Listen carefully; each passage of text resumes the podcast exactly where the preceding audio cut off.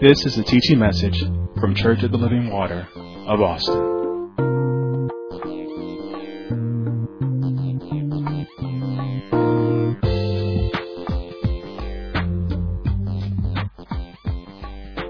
Well, if you want to turn anywhere, we're probably going to start in Genesis. So if you turn to Genesis chapter 1, we have uh, started ministering to the married.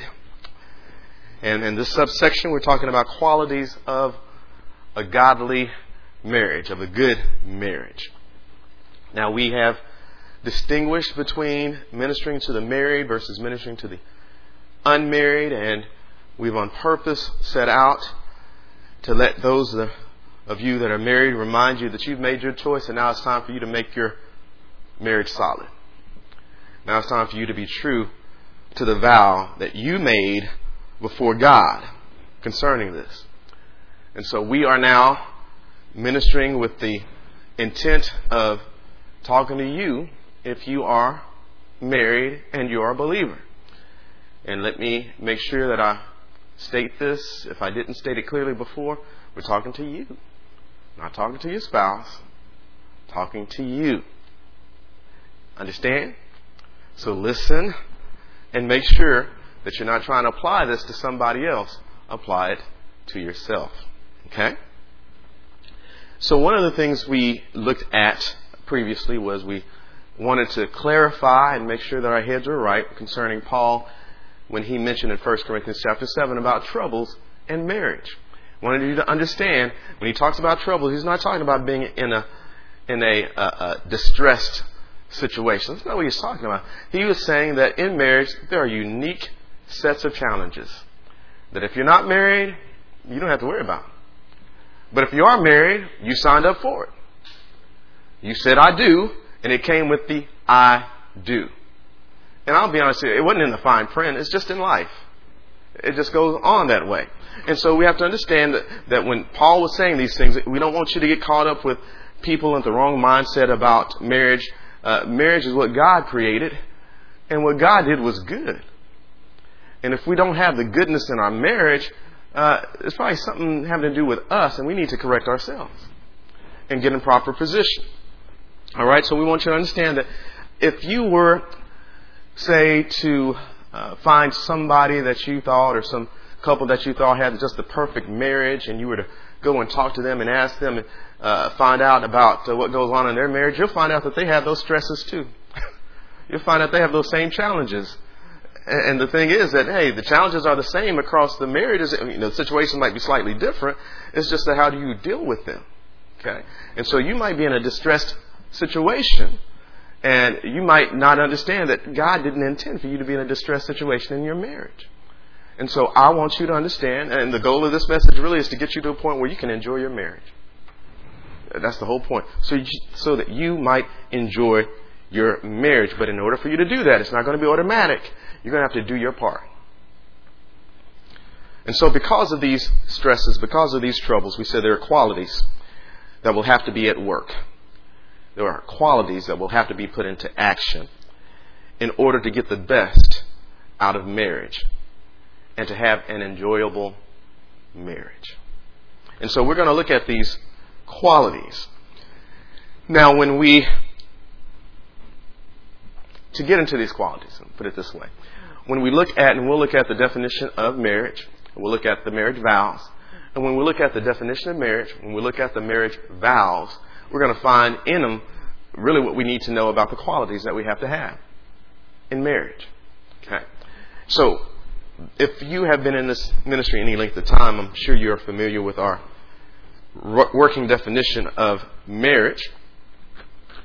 But I'm going to state it again. Some of you might know it, some of you might not.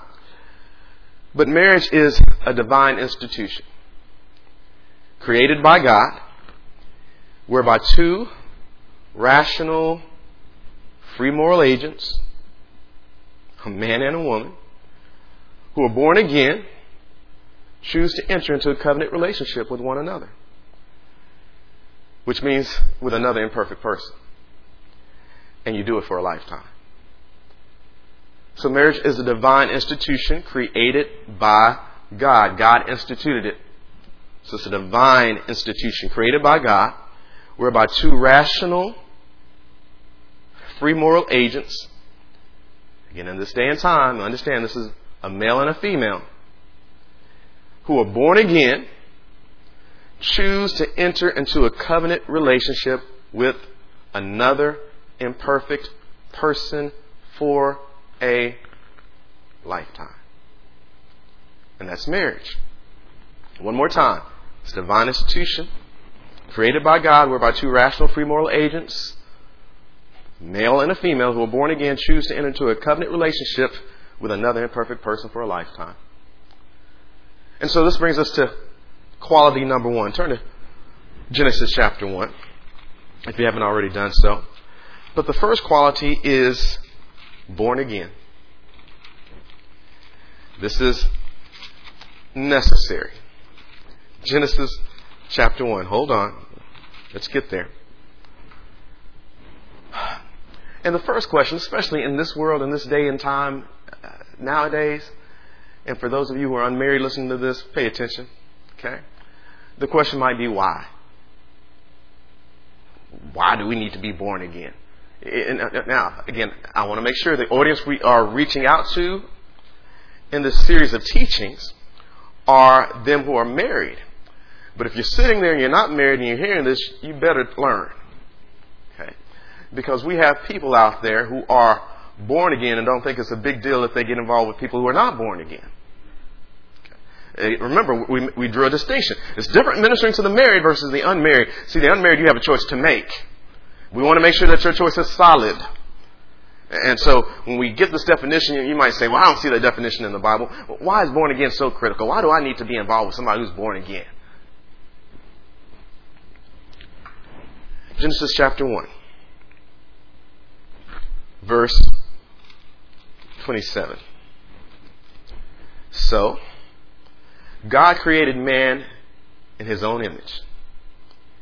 In the image of God created he him. Male and female created he them. So he created them, male and female. And God blessed not the male, God blessed not the female, he blessed them, male and female. And God blessed them, and God said unto them. So this is the blessing of God. So God blessed them, and God said unto them, Be fruitful, and multiply, and replenish the earth, and subdue it, and have dominion over the fish of the sea, and over the fowl of the air, and over every living thing that moveth upon the earth. So he instituted marriage, male and female, and he said, fill the earth. Now, I do want you to understand this. You know, some things don't need to be said. Some things really don't need to be said. He was not trying to fill the earth with a bunch of heathen. And so, how do we end up with heathen running around when those who aren't born again are married? Or when those who are born again, who are married, don't stay true to their born again qualities? And so again, some things need to be understood. God just didn't want babies for the sake of babies. He didn't want just people for the sake of people. I mean, we're, we're suffering right now because there are a bunch of people in marriages who are not born again, who aren't staying true, true to that quality. You see what happens. I, I don't know if you think this way, but I do think this way. You know, I have children, and one day they will be married, maybe. And I want them to have a selection of good choices. And then they will have children one day. And I think it would only be right to have a selection of good choices. It shouldn't, like, it shouldn't be like trying to find a needle in a haystack. So God wasn't trying to fill this earth with a bunch of, can I say it this way, baby's kids? You know where I'm coming from. And furthermore, turn to uh, 1 Kings chapter 11. I'm trying to think which scripture was best for this, but 1 Kings chapter 11. And furthermore, God gave them instructions, just in case that they didn't get it, in case they were a little bit on the slow side, on the uptake. They didn't understand. God, we just thought you wanted us married. we thought you just wanted us to have children. 1 Kings chapter 11.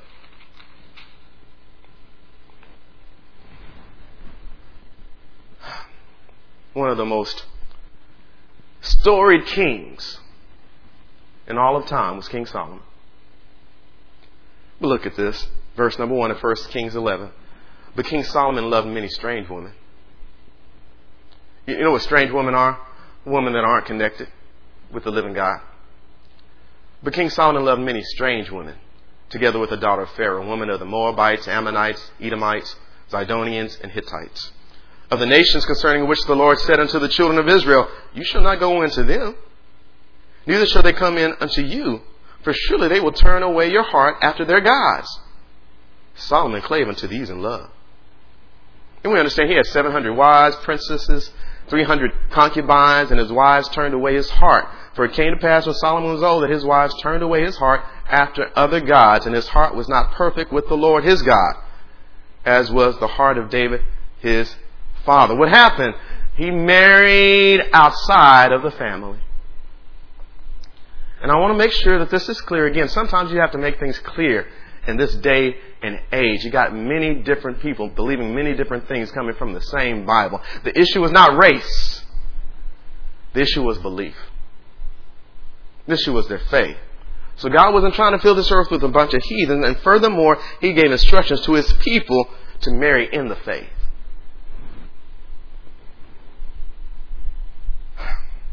Again, it's not about race, it's about belief. Again, there are many, and some of you who know the Bible, you look to Ruth. Look to Rahab. It wasn't about race. Who's your God? Who do you serve? And we look at all kinds of other things. Again, let me get right back on subject, but, but let me throw this in here. We look at all, we look at qualifications. How much money do they make? What kind of car do they drive? What kind of family do they come from? You know, what's their physical makeup? I wonder what my children are going to look like. But are they in the faith? So here's my getting back on subject, talking to you who are married and you're a believer. You've made your choice. You are with who you are with. You made a vow before God. Now it's up to you to make that marriage strong. Here's the quality I want you to understand. Faith must be present in you has to be present in you. Because the question will come up. Because there's no doubt there's someone in the audience who says, What if my spouse is not born again? Who did I say we were talking to?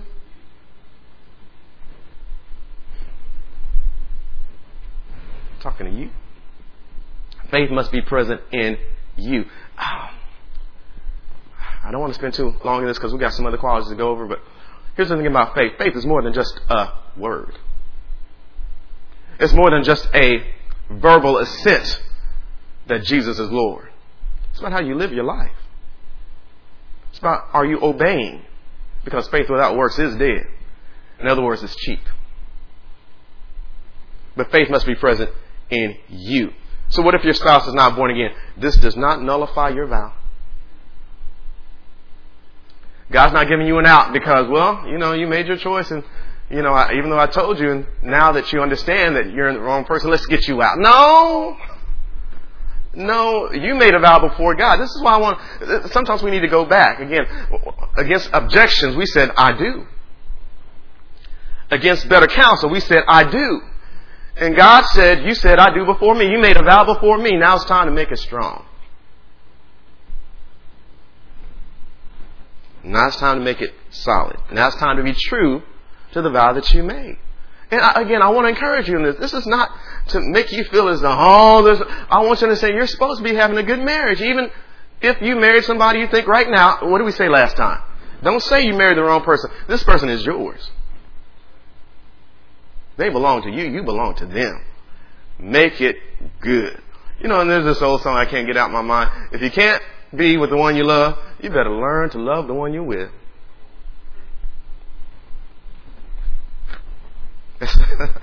let, let, me keep going. Look at this. So, no, here's a, here's an important thing to know. Turn to Proverbs chapter 18. You know, I I reference this scripture at times, and I laugh about it because I call it the uh, the unmarried anthem. Uh, but it's a very powerful scripture. It really is because it speaks to us, and it is the truth. Proverbs chapter 18, verse 22. I call it the unmarried anthem because they may not know many scriptures, but a lot of them know this one. Whoso findeth a wife findeth a good thing and obtaineth favor of the Lord. Again, this is, this is a scripture that the unmarried remember. They, they don't look over in First Corinthians chapter 7 and hear, I'm trying to spare you from trouble. They see, no, no, who finds a wife finds a good thing. Uh, but it is a true statement. Whoso findeth a wife findeth a good thing and obtaineth favor of the Lord. What does this mean? This means God is on your side when it comes to guidance in your marriage. Think about that now. you know, sometimes we need this kind of encouragement. Sometimes we need to know God is on our side. And that gives us strength to employ the qualities we need to employ so we can have a good marriage. So we can have a godly marriage. So we can enjoy our marriage. So as so so here's the thing about it. Let's take a believer out of marriage. Then what reach does God have to enter into that marriage? None. And, and so let's say that you are a married believer and you're married to somebody who's not a believer. Don't you know you have a direct line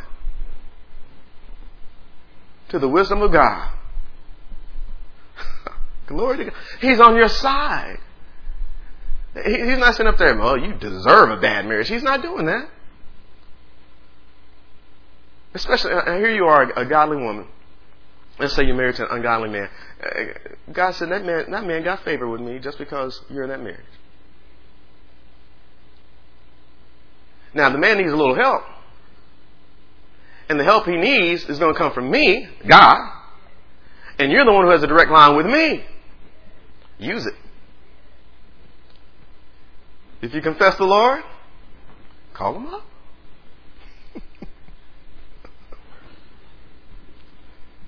if you believe in the power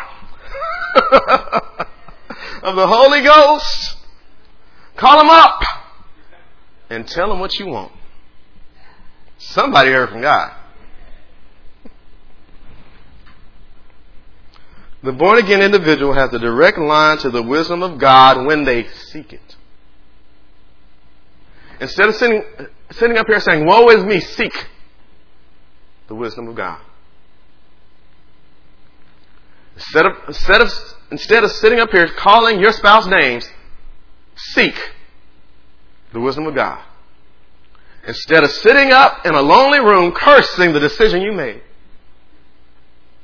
seek the wisdom of God. This means the born again practice of praying is essential.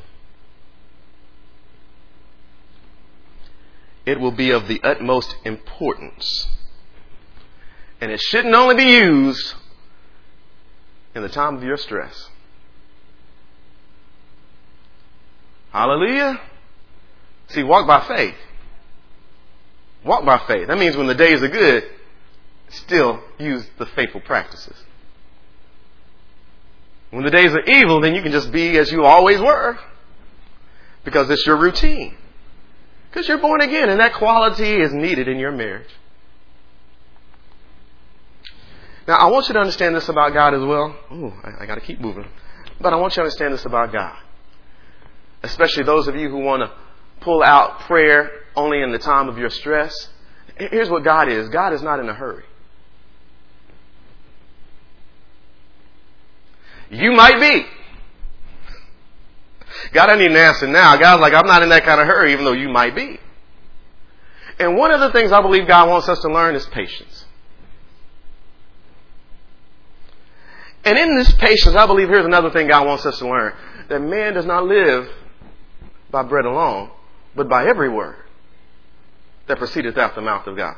Now, now, I say this to this end because you might have had a situation that you prayed to God about in your marriage months ago, and we didn't touch on marriage till today or last week.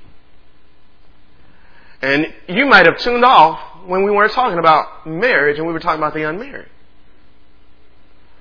But in the teaching on the unmarried, he probably gave you something you needed to hear, and you didn't quite grasp that you need to live by every word that proceeds from the mouth of God. And you need to learn how to be patient. And you know, here's what you do in patience. You wait on the Lord. And here's what it means to wait on the Lord. Do what you were told to do before and stay there. Until you get a new set of instructions. And here's the thing about a new set of instructions. They never will nullify what He told you to do before. They'll just add on to it. It's called growth. It's called progress. And so when you pray, God will answer. But here's how He's going to answer. He's going to answer through your local ministry.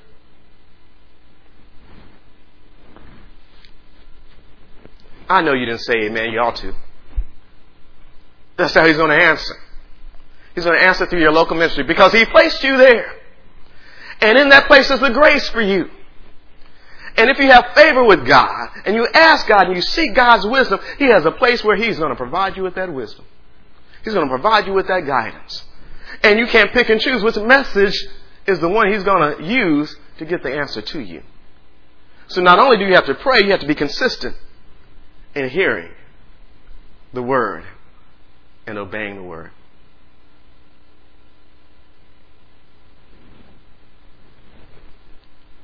Quality number one be the born again individual you say you are.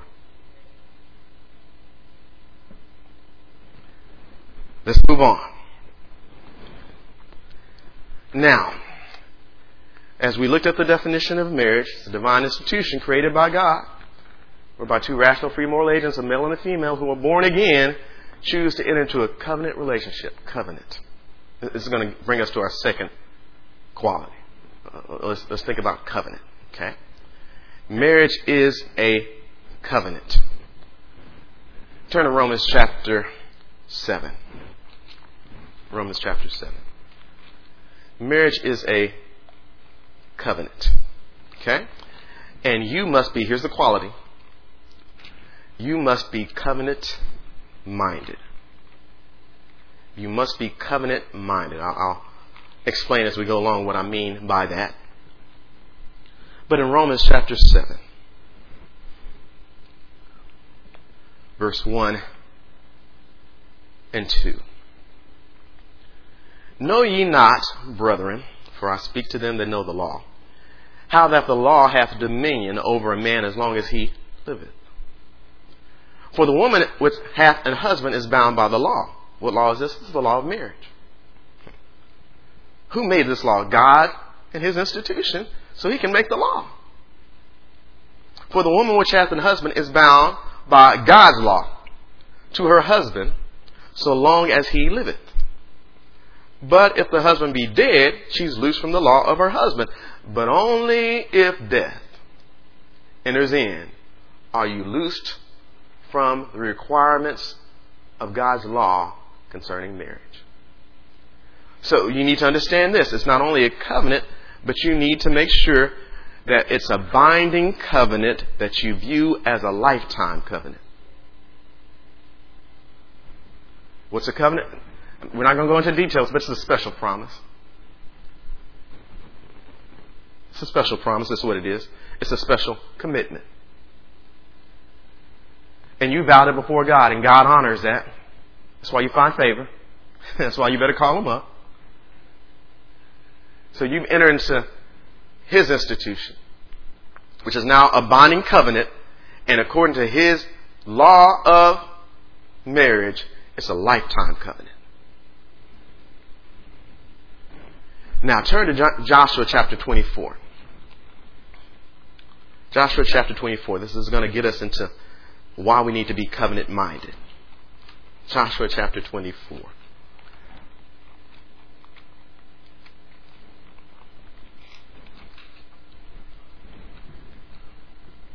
Joshua chapter 24. Let's start in verse 14. I'm going to read quite a bit of this and bear with me, but this will be good. Now, therefore, fear the Lord and serve him in sincerity and in truth, and put away the gods which your fathers served on the other side of the flood and in Egypt, and serve ye the Lord. Now, now, now, uh, make sure I just start reading this. I apologize. Joshua speaking to the people. Joshua, we'll call him the pastor, is speaking to the congregation of Israel. And so let's read this again with that understanding. So he's talking to them. He says, Now therefore fear the Lord and serve him in sincerity and in truth. And put away the gods which your fathers served on the other side of the flood and in Egypt, and serve ye the Lord. Serve the Lord. Verse 15. And if it seem evil unto you to serve the Lord, choose you this day whom you will serve. Whether the gods which your fathers served that were on the other side of the flood, or the gods of the Amorites in whose land ye dwell. But as for me and my house, we will serve the Lord. Now, this is so interesting to me because God has chosen this people. But God says, even after I chose you, I don't need you like that. So now it would be right for them to serve Him. But He says, now if you don't want to serve me, choose who you're going to serve. I like that about my God. He's not losing sleep when you're not being faithful to Him. He's not tossing and turning. I wonder who they're sleeping with tonight. uh, I'm sorry. That's, that's a setup for some other things. Let's keep reading. Verse 16. And the people answered and said, God forbid that we should forsake the Lord to serve other gods. For the Lord our God, He it is that brought us up and our fathers out of the land of Egypt. Let me ask this question. Who brought them up? Who brought them up? Everybody say it now. God. Okay? I'm going somewhere with this. For the Lord our God, He it is that brought us up and our fathers out of the land of Egypt from the house of bondage, and which did those great signs in our sight. Who did those great signs in their sight? God. And preserved us in all the way wherein we went, and among all the people through whom we passed. Who preserved them no matter where they went, no matter who they went through? God. And the Lord drove out before, uh, from before us all the people. Who drove them out? God did. The Lord drove out from before us all the people, even the Amorites which dwelt in the land. Therefore, will we also serve the Lord, for He is our God. You know, this, I can go so many different ways with this. Because first of all, you know, who put up your dirty drawers? Who loved you when you weren't so lovely? Who put up with your mess? Who was with you through thick and thin? Who was there when you had nothing? Who was there when you had something? And you want to go after somebody else, you fool. But here it is, our God. And, and Joshua said, now you need to make a decision, y'all. You know, you need to either serve God or not. And if you're not going to serve God, choose who you're going to serve. But, and they said, no, no, now wait a minute. Now, let's think about this. Look at where we are versus where we had been. How did we get here? God. How do we make it through impossible situations? God. Who healed us in the midst of the wilderness? God. Who gave us victory over, over nations that were greater and mightier than us? God. We would be a fool to not serve Him. Verse 19. Listen to their past. And Joshua said unto the people, You cannot serve the Lord, for He is an holy God. He is a jealous God. He will not forgive your transgressions nor your sins. If ye forsake the Lord and serve strange gods, then he will turn and do you hurt and consume you after that he hath done you good. And the people said unto Joshua, Nay, but we will serve the Lord. Do you know we're in the midst of a covenant ceremony right now? Do you, Israel, take the living God to be your God? Will you forsake all others and love Him only? They said, I do. Verse 22 And Joshua said unto the people, Ye are witnesses against yourselves that you have chosen you, the Lord, to serve Him. And they said, We are witnesses. You see, the marriage license is being signed right now. Now therefore put away, said he, the strange gods which are among, throw away your black books. They don't have those anymore you know, get rid of your social connections. Stop following these people because they're not your people any longer. Because you made your choice. Now therefore put away, said he, the strange gods which are among you, and incline your heart unto the Lord God of Israel. And the people said unto Joshua, The Lord our God will we serve, and his voice will we obey. So Joshua made a covenant with the people that day, and set them a statute and an ordinance in Shechem. And Joshua wrote these words in the book of the law of God, and took a great stone and set it up there under an oak that was by the sanctuary of the Lord. And Joshua said unto all the people, Behold, this stone shall be a witness unto us. I'm sorry, it's like a wedding ring. For it hath heard all the words of the Lord, which he spake unto us. It shall be therefore a witness unto you, lest ye deny your God. So Joshua let the people depart, every man unto his inheritance. Now here's the thing about it. Now, now Joshua said, now, now you understand what's in the cup. You see, because once you commit yourself to God, you got to be true to that commitment. You can't come off. You, you, can't start doing other things and think God God needs to just be all right and more forgiving of me. You know, He needs to understand. No, no, you signed up for this. And they, understanding the price that needed to be paid, said, "Yeah, but the benefits." Now, now you see, they understand that there are benefits of being with God.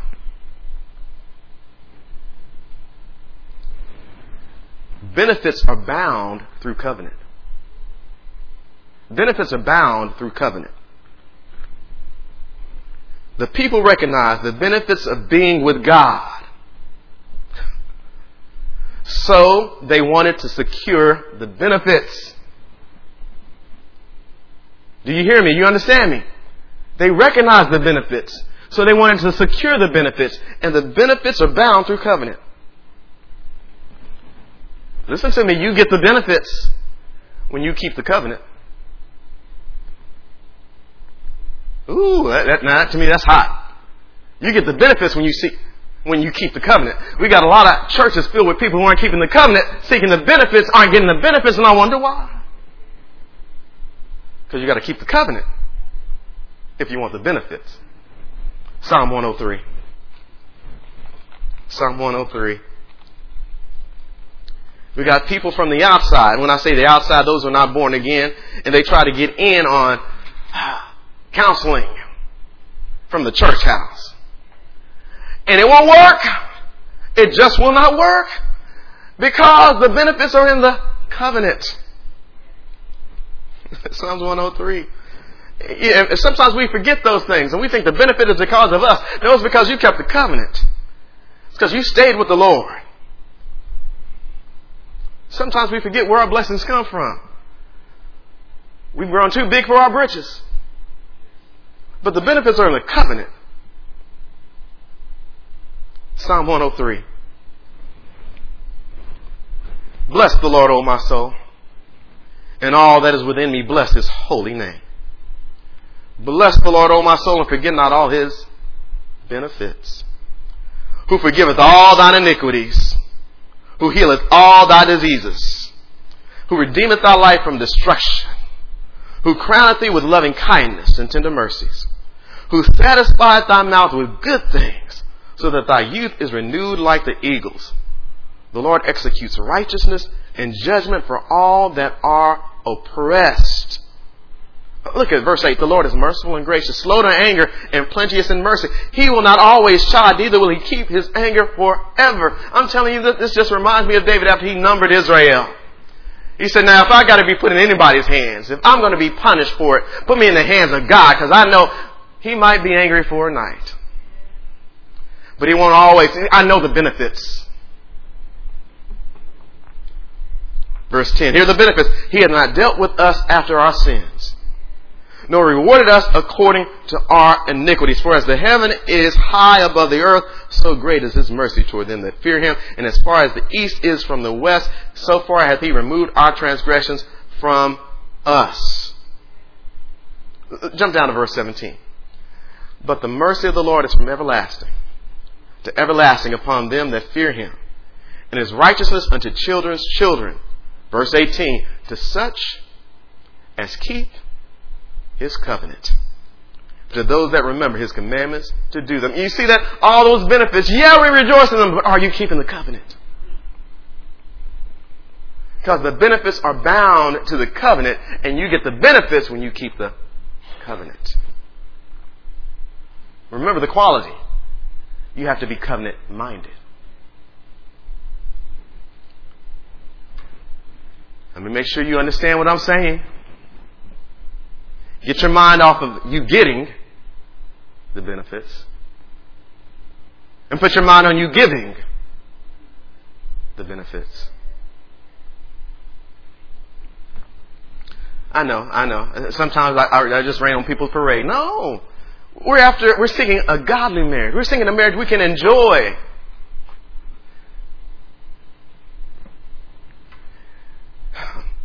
You have the benefits that you give as a responsibility of your marriage covenant. Did you hear me? Do you understand that? You have the benefits that you give as a responsibility to your marriage covenant. You have covenanted yourself, giving your spouse the benefits of your qualities. Let that sink in. You have covenanted yourself, giving your spouse the benefits of your qualities. That's covenant minded.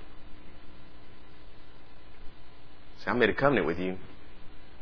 I give you the benefits of my qualities.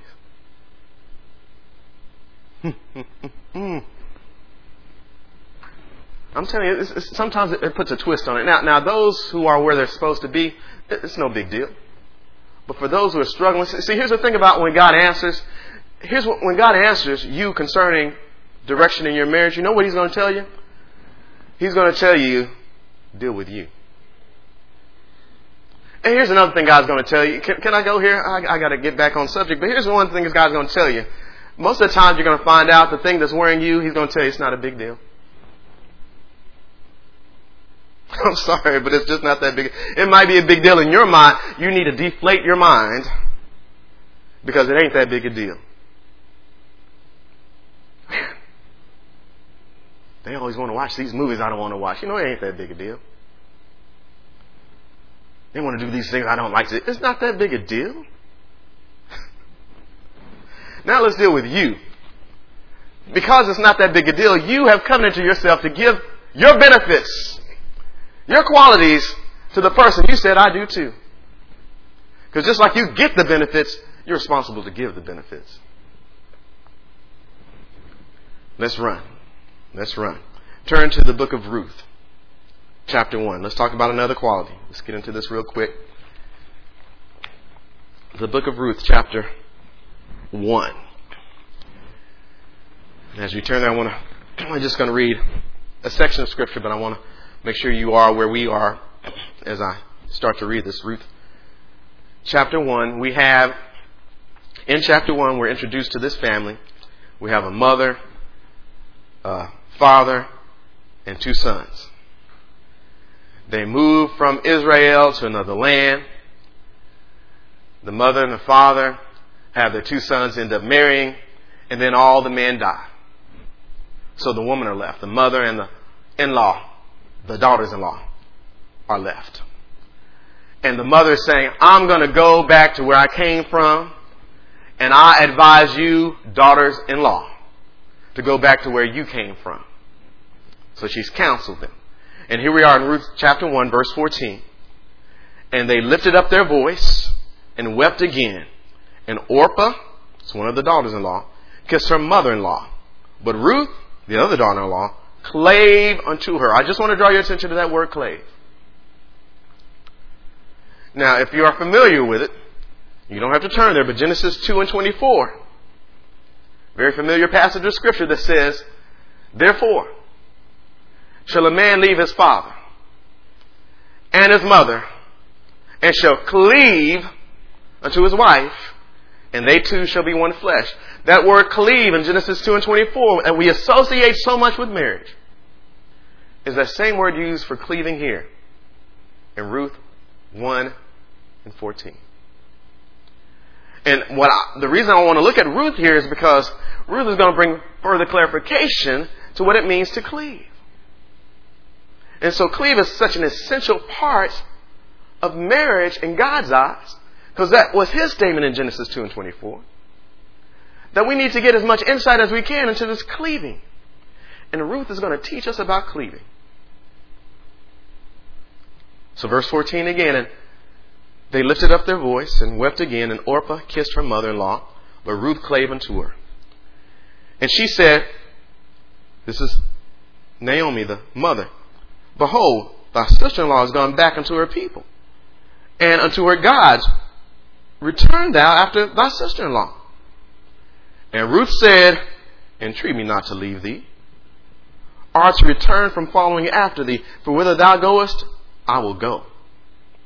And where thou lodgest, I will lodge. Thy people shall be my people, and thy God, my God.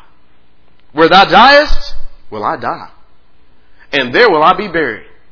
The Lord do so to me, and more also, if aught but death part thee and me. Wow. When she saw that she was steadfastly minded to go with her, then she left speaking unto her. Wow, there's so many places I can go with that. Here you are, you're a believer and you're married to somebody who's not believing, and they're not leaving.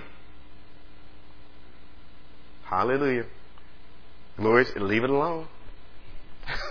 Let's make it good. Let's make it good. But, but here it is. Naomi's like, hey, hey, I'm counseling you. you. You need to just leave me. She's like, I'm not leaving you alone. I'm with you all the way. So, this is a life defining choice that Ruth is making. She understands that. And the evidence that she understands that, or the mark that it is so in her mind, is the commitment she expresses. So when she's explaining cleaving to us, she's showing to us what it means to be committed. That's the third quality. So we talked about being born again, talked about being covenant minded. Now you got to be committed. You got to be committed. What do I mean by committed? Keep it simple. I'm in it all the way. I'm in it all the way. What I mean by being committed? It means I'm dedicating my total self. My total self. I'm dedicating my total self, including my resources, to the fulfillment of my covenant. I'm giving it all I'm bringing it all to the table. Everything that is me, I bring to the table to fulfill my covenant. I like how she said it. Your people? Oh, those are my people now. my God? What God? Your God is my God. I'm in it all the way. Uh, what? What? Where you die? I'm gonna die with you. I'm gonna be buried there. That's committed. I'm in it all the way. That means my mind, my body, my strength, my finances, my heart. It's all in. Glory to your name. You know, we have people like to keep their finances separate, whatever. Others are committed. What I mean by being committed? Oh, we know this. No matter what. Keep it simple. I'm in it all the way. All of me is in. No matter what. You have made a covenant, my brother, my sister, that in essence says that I am with you no matter what. Now, with this little psalm, I, I really want to make sure you understand this. I said it last time, I'm going to say it again. This is all in balance. Here's one thing you have to understand it is God's institution, but He still reigns. Never confound the reign of God with God's institution. If in the midst of the institution you are instructed to do something against the reign of God, God still reigns.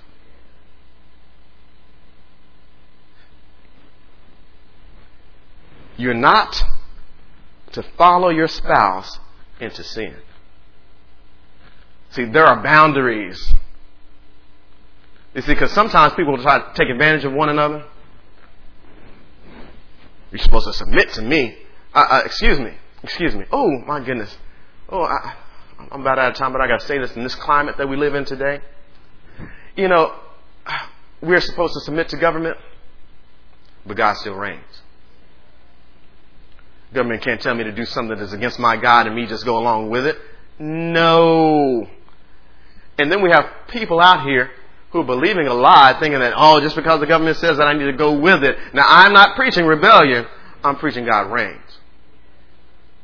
And anything that is contrary to righteousness, I'm not down with.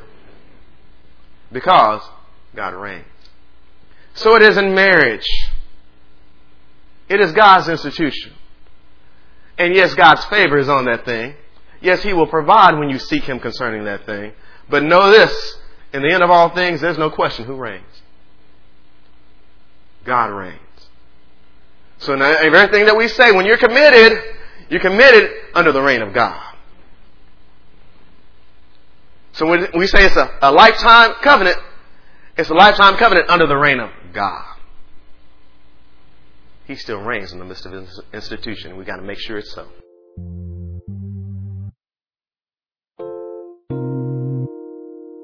This has been a teaching message from Church of the Living Water at Austin. For more information about our ministry, please go to our website at livingwateraustin.net.